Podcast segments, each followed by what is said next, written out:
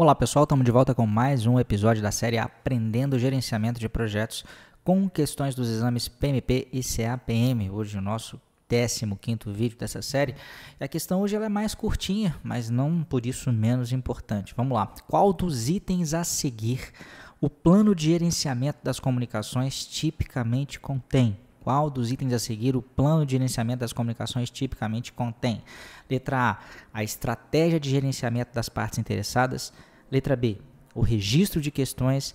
Letra C, um glossário de termos comuns. E letra D, cópias dos diversos relatórios de desempenho gerados ao longo do projeto. Dê uma pensadinha, escolha a sua resposta. Se puder parar e quiser dar uma analisada aí na questão, fique à vontade e a gente já vem agora com a solução.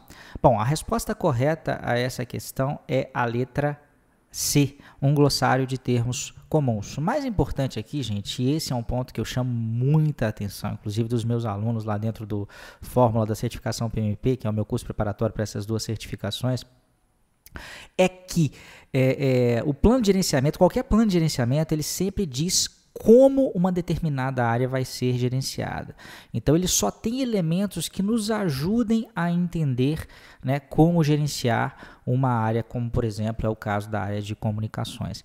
Ele não tem as saídas é, é, das atividades de planejamento. Né? O que, que, eu quero dizer com isso? É, é e, e tampouco as saídas das, das atividades de execução daquela área. Né? Então, por exemplo, o registro de questões é um artefato que é utilizado e atualizado enquanto as comunicações são feitas. Mas ele, ele é, é algo, é, digamos, uh, dinâmico, né? não é uma definição de como gerenciar aquela área. Então, por isso que ele está fora. A letra A, a estratégia de, estratégia de gerenciamento das partes interessadas. Isso aqui tem a ver com o como, mas da área de partes interessadas. Então, estratégia de gerenciamento de partes interessadas pode ser algo presente né, no plano de gerenciamento gerenciamento das partes interessadas, não no plano de gerenciamento das comunicações. Com relação à letra D, as cópias dos diversos relatórios de desempenho gerados ao longo do projeto isso também não faz parte do plano, porque isso é um resultado da comunicação, né? e não uma definição de como a comunicação vai acontecer.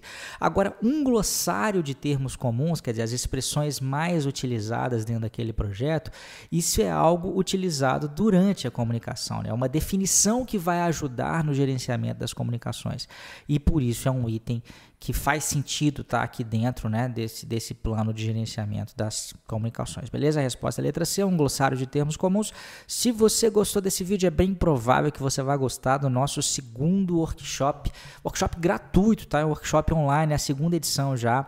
Ele chama Certifica GP e a gente vai estar tá falando tudo que você precisa saber sobre as certificações PMP e CAPM, por que, que essas certificações são algo absolutamente é, é, é, imprescindível na sua carreira de gerente de projetos, se você realmente leva essa carreira a sério, como que ela pode te ajudar a melhorar a posição aí dentro da sua carreira, a você ter um salário melhor, você ter um emprego melhor, e também a gente vai estar tá dando dicas né, do que, que você tem que fazer para passar nesses exames. Não, a gente não vai estar tá falando de questões específicas, como é o caso desses vídeos aqui, mas de estratégia, né? Como é que você tem que conduzir os seus estudos, quais são os pontos mais complicados, onde que você pode é, é, é, dançar aí na prova, tá? Tudo isso a gente vai estar tá tratando.